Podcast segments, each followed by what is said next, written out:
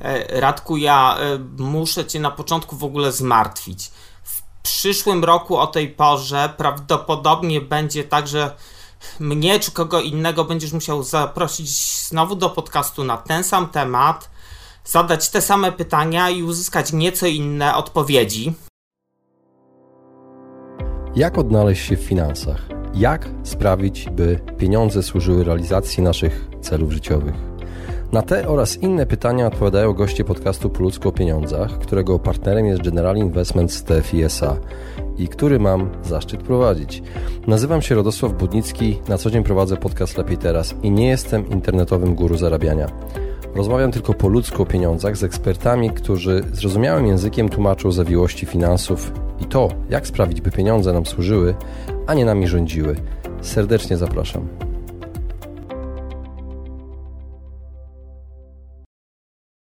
Witam Was serdecznie w kolejnym odcinku podcastu Po o pieniądzach. Dzisiaj moim gościem będzie prawnik, podcaster i autor książek na temat prawa dla biznesu. Piotr Kantorowski, który zgodził się opowiedzieć o tym, jak odzyskać pieniądze za nietrafione zakupy? Opowie o prawach konsumenta. Właściwie ten odcinek będzie takim poradnikiem przedświątecznym na temat bezpiecznych zakupów. Serdecznie zapraszam do wysłuchania naszej rozmowy. Cześć Piotrze. Cześć Radku. Miło Cię słyszeć po raz któryś już w poludzku o pieniądzach. Mnie bardzo miło, że zgodziłeś się wystąpić w podcaście przed świętami. Bardzo ważnym podcaście. To jest odcinek, który mam nadzieję przyda się e, wielu słuchaczom. E, Piotrze, jesteś prawnikiem, radcą prawnym. Na co dzień obsługujesz e, e-commerce. Do tego nagrywasz podcast Prawo dla biznesu i piszesz książki, których można po ludzku przeczytać o kwestiach prawnych. Czy coś pominąłem? Wydaje mi się, że w punkt. Wszystko tak, jestem prawnikiem, na co dzień pracuję w kancelarii prawnej Kantorowskiej Głąbi Wspólnicy. Piszę książki, jedna właśnie nomen omen nazywa się Prawo dla biznesu e-commerce. I cóż, całą resztę powiedziałeś, także nic dodać, nic ująć. Yy, więc przechodzimy do rzeczy od razu. Czy prowadziłeś yy, sprawy związane ze złymi, nieudanymi zakupami? E, Radku, ja ci się przyznam, ale to nikomu nie powtarzaj, że najczęściej takie sprawy prowadzę od strony przedsiębiorców, ale że to są totalnie te same regulacje, to myślę, że sprostam. Naprawdę? To jest tak samo, tak samo jesteśmy traktowani jako osoby. Znaczy nie, nie, nie, to są dokładnie te same regulacje. Jeżeli konsument składa przedsiębiorcy, nazwijmy to najogólniej, reklamację czy odstępuje od umowy, to jak obsługuję przedsiębiorcę, to mam ten sam przepis do zastosowania, co gdybym obsługiwał konsumenta. Oto w tym sensie należy mnie tutaj rozumieć. Y, Piotrze, przenieśmy się kilka tygodni do przodu. Są święta, po świętach kupujemy prezenty. Część z nich y, jest nie do końca trafionych. Czy można zwrócić prezent tylko dlatego, że nam się nie spodobał? E, Radku, ja e, muszę Cię na początku w ogóle zmartwić. Przyszłym roku o tej porze prawdopodobnie będzie tak, że mnie czy kogo innego będziesz musiał zaprosić znowu do podcastu na ten sam temat, zadać te same pytania i uzyskać nieco inne odpowiedzi. A już wyjaśniam, dlaczego tak no, muszę Cię zmartwić. W tym momencie jest y, opracowywana zmiana ustawy właśnie w zakresie reklamacji, czyli rękojmi i gwarancji oraz przepisów dotyczących produktów i usług cyfrowych. W tym momencie, żeby mówić o kształcie tej przyszłej ustawy, Moim zdaniem etap jest za wczesny. To jeszcze projekt na dzień naszej rozmowy, a jak wiemy, w Sejmie jest wszystko bardzo dynamicznie. Nawet nie jest w Sejmie, ale ma ona niby teoretycznie wejść w życie od 1 stycznia 2022 roku. Uspokoję natomiast to, czego dzisiaj, to o czym dzisiaj porozmawiamy, to są kwestie, które przynajmniej w zakresie zakupów świątecznych 2021 będą w pełni aktualne, bo ta zmiana, jeśli nawet wejdzie od 1 stycznia 2022 roku, będzie dotyczyła dopiero zakupów od tej daty wzwyż. I oczywiście zapomniałem z tego wszystkiego, jakie było główne pytanie. Natomiast główne pytanie dotyczyło chyba tego, co zrobić, jak zakup jest nietrafiony, tak? No właśnie. Czy, czy, czy dobrze się tu wróciłem myślą? Tak. tak. E, jeśli tak, to e, sprawa wygląda w ten sposób, że samo to, że prezent nam się nie podoba, tak jakby samo przez się, z przepisów prawa nie daje nam żadnej możliwości zwrotu. Y, natomiast w chwili obecnej bardzo często sklepy wychodzą jakby dobrowolnie przed szereg takim sytuacją i pozwalają nam na to, żeby o, czy tam pieniądze na kartę podarunkową y, sobie przekazać z takiego zakupu, czy w jakiś inny sposób nawet go zwrócić y, za zwrotem pieniędzy. Ale to są dobrowolne kwestie. Sklepy mogą tak robić, ale nie muszą.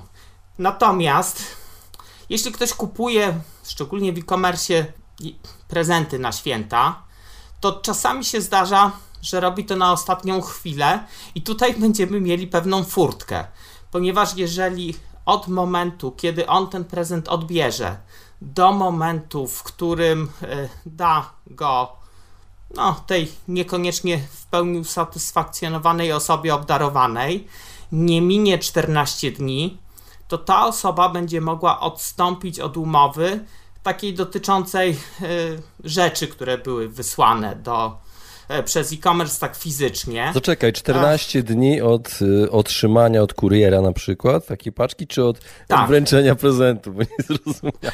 nie, nie, no niestety nie od wręczenia prezentu. Tego nie da się sprawdzić. E, i, znaczy właśnie i tak i nie, o w ten sposób. No można, bo w Wigilię trochę... w Polsce się daje prezenty. E, znaczy, to, ten, ten dzień obdarowania prezentem to można oczywiście sprawdzić, natomiast do tego, żeby sprawdzić dzień odebrania tego prezentu od kuriera e, czy z paczkomatu, no to tu obawiam się, że nie zrobimy tego tak w pełnej, hmm, jakby to ująć, skrytości przed e, darczyńcą. I tutaj zresztą najczęściej bez jego pomocy to nie zadziałamy zbyt wiele, bo jak jeszcze kupujemy, jak, znaczy dos kupujemy, dostajemy jakieś markowe prezenty, gdzie jesteśmy w stanie zidentyfikować e, sklep, w którym one były kupione. Tu nie będę podawał żadnych sieciówek, ale chodzi o sieciówki, e, sklepy sieciowe. To najczęściej jest tak, że można e, jakby oddać ten towar odstępując od umowy zawartej na odległość w dowolnym miejscu, no ale też musielibyśmy wiedzieć, że to było kupione przez internet, bo to nie tyczy się takich fizycznych zakupów. Także tutaj jakaś jednak delikatna rozmowa, no nie wiem, można to zawsze naprowadzić, a na jakiej stronie kupowałeś prezent, albo e, w tym kierunku. No oczywiście, jeżeli ktoś ma mocniejsze nerwy i się nie boi, to może spytać wprost, gdzie był kupowany prezent, bo chce odstąpić od umowy i ustalić, czy jeszcze jest w terminie. Natomiast w przypadku przekroczenia tego terminu, jeżeli sklep nie daje jakichś takich, mówię, indywidualnych i dobrowolnych możliwości, no to niestety pozostaje nam chyba wystawienie takiego prezentu na aukcję, ewentualnie, cóż, no. Albo go możemy zatrzymać, albo ewentualnie poczekać do innej okazji i obdarować kogoś innego. Być może wtedy będzie to prezent w pełni trafiony. No ale jak formalnie możemy odstąpić od umowy? Takiej. Musimy przede wszystkim mhm. zidentyfikować, gdzie to było kupione. E, jak już wiemy, w jakim to było sklepie, mówię, wyjątkiem są sieciówki, bo tutaj najczęściej one działają w ramach jednej spółki, więc y, to tam nie robi jakiejś większej różnicy. I musimy zidentyfikować, że to było kupione przez internet. Ale muszę mieć paragon? E, jeżeli... Nie, nie musisz mieć paragon, natomiast e, musisz złożyć oświadczenie o odstąpieniu od umowy tam najczęściej wskazujesz numer zamówienia. Zaczekaj, I tu Piotrze, też musisz podpytać. Piotrze, ja miałem zwrot rok temu, czy dwa lata temu miałem zwrot butów, zwrot butów mhm. i nie mogłem znaleźć paragonu. Ale sprzedawcy w sklepie powiedzieli, że mogę. Czym płaciłem? Zapytali. Powiedziałem, że kartą. Mhm. No to może pan u siebie w banku zobaczy w historii transakcji. No i znalazłem, wydrukowałem PDF i to im dałem i to wystarczyło. Nawet pokazałem im na telefonie i to wystarczyło. Jasne i bardzo dobrze postąpił ten sklep, w którym kupowałeś buty. To też jest dowód zakupu. No gorzej, jak coś było płacone gotówką, yy, wtedy może być już problem z wykazaniem transakcji. Natomiast no obecnie prawie no, znaczną część zakupów, nie wiem prawie jaki procent, y, ale y, coraz więcej zakupów robimy jednak kartą albo przez internet, więc jest to szybka możliwość zidentyfikowania właśnie w ten sposób transakcji i to jest dowód wystarczający. Natomiast ech, przy odstąpieniu od umowy, ja nie wiem, czy ty składałeś reklamację, bo były buty zepsute, czy ty odstępowałeś Nie, od umowy? to była e, reklamacja, bo były zepsute. Okej, okay, no to tu powinieneś wykazać tak jakby wprost ten dowód zakupu e, najczęściej w ten sposób. Natomiast e, jeżeli chodzi o odstąpienie, to tam przepisy mówią o tym, że ty musisz złożyć oświadczenie o odstąpieniu i tam niby formalnie nie musisz złożyć nie musisz złożyć y, go razem z dowodem zakupu. Natomiast, no mówię, no faktycznie to jest niewykonalne, bo musisz zidentyfikować transakcję i tu jest jeszcze jeden taki problem. Chcąc być takim e, bardzo, bardzo akuratnym, to to oświadczenie powinien złożyć kupujący. Czyli nie ty jako obdarowany, tylko kupujący.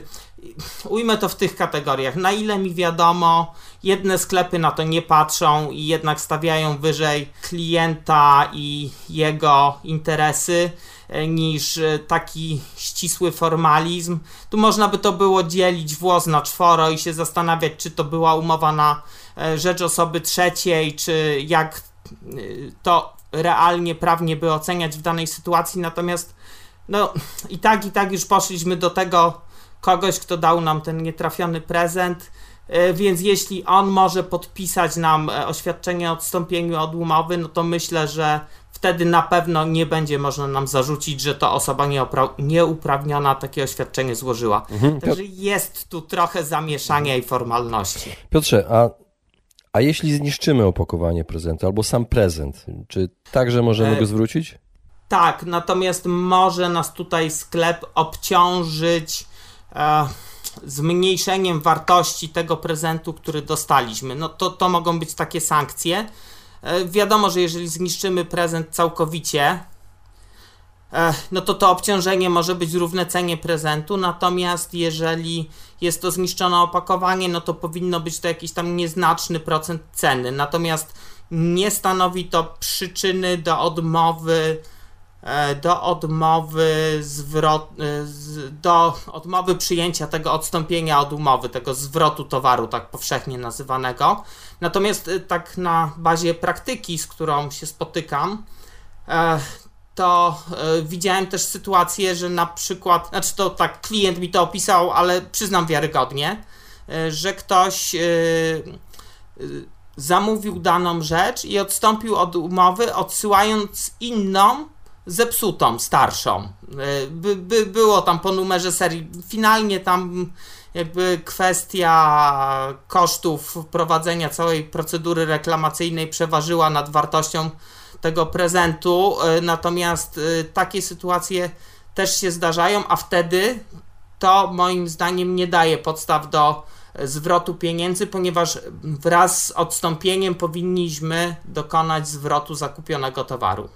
Piotrze, a co jeśli towar był wadliwy od początku albo zepsuł się nieco później? Czy możemy skorzystać z tak zwanej rękojmi? Tutaj chciałbym, żebyś wyjaśnił słuchaczom, co oznacza ten termin.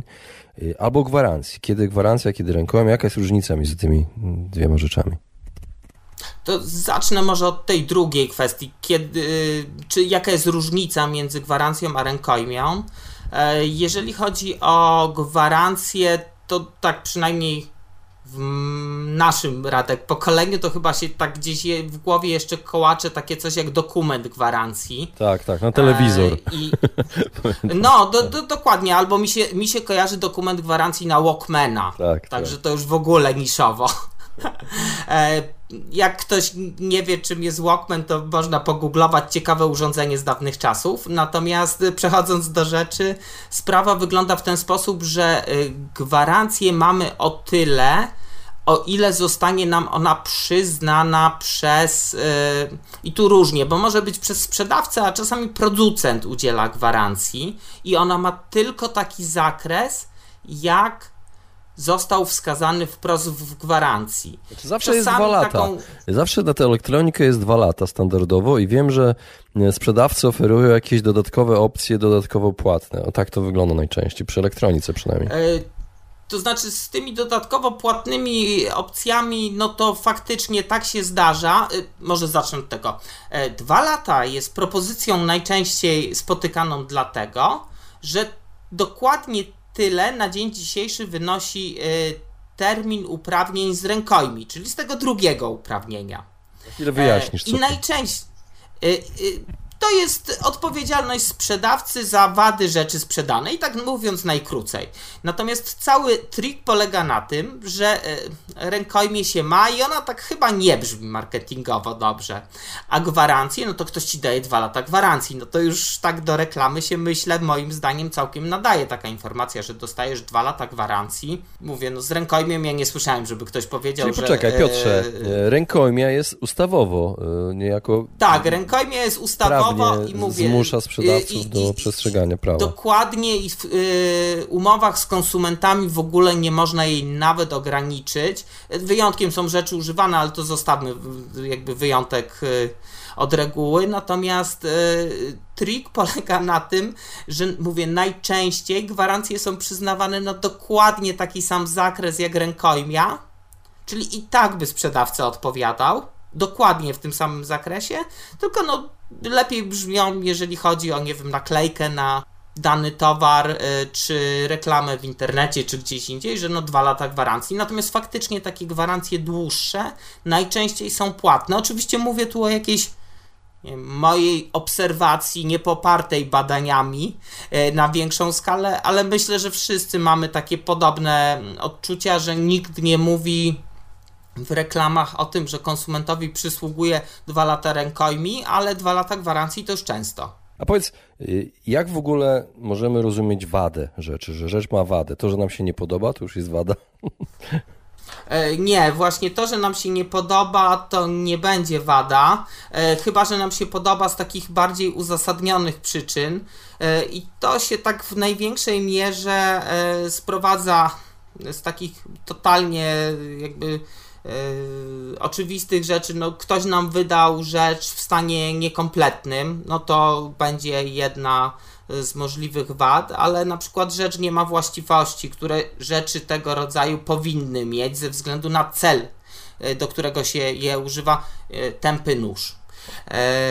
Nie ma właściwości, o których istnieniu zapewniał sprzedawca, I tu powiem tak, no z pewnym jednak y, tę przesłankę trzeba traktować oczywiście tak, jak się traktuje reklamy. No nie wszystko, co padło w reklamie, to od razu jest zapewnienie co do tego, jak dana rzecz y, będzie potem funkcjonować, no bo reklamy często przesadzają i taka oczywista przesada to nie jest żadne zapewnienie, nie jest żadne zapewnienie sprzedawcy. No to jest po prostu zabieg marketingowy i wadą może być też sytuacja, w której rzecz się nie nadaje do celu, e, o których sprzedawca poinformował e, kupującego.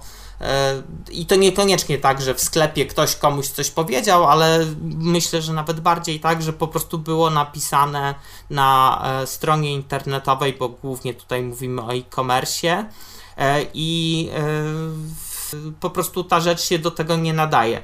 To będzie trzeci rodzaj wad.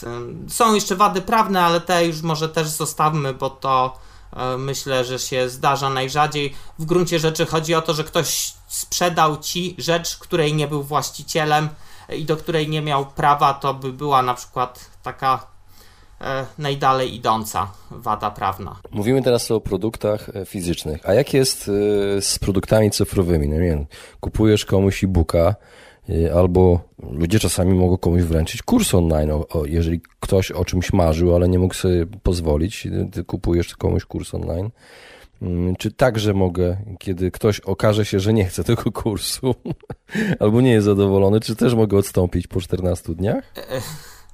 E, e, czasami tak, szczególnie jeżeli ktoś ma źle skonfigurowaną stronę internetową, jeżeli chodzi o sprzedaż tych kursów i tych produktów cyfrowych. E, mówiąc krótko, kończąc zakupy takich produktów cyfrowych, powinien być check, checkbox, zgodnie z którym oświadczysz, że e, rezygnujesz z prawa do odstąpienia i zostaje ci produkt wydany od razu, a jak nie, no to przez 14 dni powinien ci nie być wydany, żebyś mógł zrealizować skutecznie swoje prawo do odstąpienia od umowy. A jednocześnie, no tu wiadomo, że i e-booka, i kurs się w 14 dni e, chyba każdy kurs i każdego e-booka się da w 14 dni, jak się ma odpowiednio dużo czasu przerobić. E, więc tutaj sprawa wygląda w ten sposób, natomiast tu od razu uczulam, ale ten temat mówię, w przyszłym roku będzie to bardzo dobry temat, żeby porozmawiać. E, tu będą najszersze zmiany, jeżeli chodzi o tę wspomnianą przeze mnie nowelizację. Będzie w ogóle cały oddzielny cała oddzielna część ustawy, która będzie mówiła o produktach cyfrowych, usługach cyfrowych i będzie pewne kwestie, szczególnie jeżeli chodzi o powiedziałbym te uprawnienia z rękojmi e, regulować w taki precyzyjny sposób. To jest implementacja dyrektywy unijnej i myślę, że bardzo istotna zarazem regulacja, e, bo e, na dzień dzisiejszy oczywiście są pewne przepisy, które będziemy stosować do tych kursów online, do produktów cyfrowych, do usług cyfrowych, natomiast jakby z drugiej strony no one tak, e, żeby powiedzieć on, o nich, że one są w 100% dopasowane do tego właśnie zagadnienia, no to by troszeczkę skłamać. Piotrze, i na koniec ostatnie pytanie. Zbierać te wszystkie, e, że tak powiem, e, dowody zakupu, nosić ze sobą wszystkie rachunki, czy nosić ze sobą, to może nie. To znaczy, ja powiem tak, zawsze, jeżeli mamy y, gdzieś pod ręką łatwość w wykazaniu, że kupiliśmy y, w tym i w tym sklepie to czy tamto, y, to będzie pomocne, no bo finał finałów, no to myślę, że gdybyś miał, nie wiem, w jakiejś elektronicznej formule uporządkowane paragony z zakupów butów, no to byś nie musiał tam po rachunku bankowym czesać, chociaż to pewnie też ci długo nie zajęło, no bo wpisałeś po prostu jak się nazywa sklep, w którym kupowałeś i pewnie też ci wyskoczyło, prawda? E, przy zakupach online'owych, gdzie są e, te systemy płatności przeróżne, no to może stwarzać na przykład większy problem, żeby tak dopasować dany przelew do transakcji. E, więc fizycznie paragonów myślę, że nie trzeba zbierać ale no nie postawię tezy, żeby wszystkie wyrzucać i, i potem udowadniać zawsze w inny sposób, że jednak myśmy kupili to w tym sklepie, a nie w innym. No i ostatnie pytanie, płacić kartą czy gotówką? Na pewno łatwiej jest udowodnić przy zgubionym paragonie, że kupiliśmy coś w danym sklepie, jak zapłacimy kartą, bo obawiam się, że przy gotówce to będzie delikatnie mówiąc y, graniczyło z cudem, żeby to udowodnić, chociaż tu mamy pełną dowolność, możemy sobie przyprowadzić oczywiście trzech świadków, y, oczywiście liczba trzy jest zupełnie przypadkowa i udowadniać, że myśmy kupili, e, natomiast y, nie, no jeżeli to są jakieś takie zakupy bardziej e, cenne, no to jednak gdzieś to zawsze jeszcze jest jedno miejsce, gdzie zostaje ślad po tym. E, natomiast nie chcę dawać takich porad, czy płacić tak, czy płacić inaczej, bo być może ktoś, nie wiem, jest na systemie kopertowym i uczy się oszczędzania pieniędzy, a ja mu powiem, że płacić koniecznie kartą i mu się tu będę, że tak powiem, w zupełnie inny niuans e, jego finansów osobistych E, wtrącał, to takiej tezy bym nie chciał ustawiać, natomiast łatwiej jest udowodnić cokolwiek, jeżeli to jednak zostaje na rachunku bankowym. Z tym systemem kopertowym to odezwał się w tobie stały słuchacz podcastu Po ludzku o pieniądzach. Bardzo ci dziękuję. Ale, ale to y, odezwał się we mnie stały słuchacz podcastu Po ludzku o pieniądzach, bo jestem stałym słuchaczem podcastu Po ludzku o pieniądzach. Inaczej wyjść nie mogło. Piotrze, bardzo ci dziękuję za rozmowę i życzę ci wesołych świąt. Wzajemnie także życzę Ci Radku i Wam, wszystkim słuchaczom, których serdecznie pozdrawiam, wesołych świąt. Dziękuję. Właśnie wysłuchaliście podcastu Po ludzku o pieniądzach. Mam nadzieję, że Wam się podobało. Jeśli tak, poświęćcie swój czas, proszę pozostawić swoją recenzję na Apple Podcast. Jeżeli macie pytania lub propozycje dotyczące kolejnych audycji, piszcie do mnie na fanpage'u Po ludzku o pieniądzach i do usłyszenia następnym razem. Pozdrawiam serdecznie.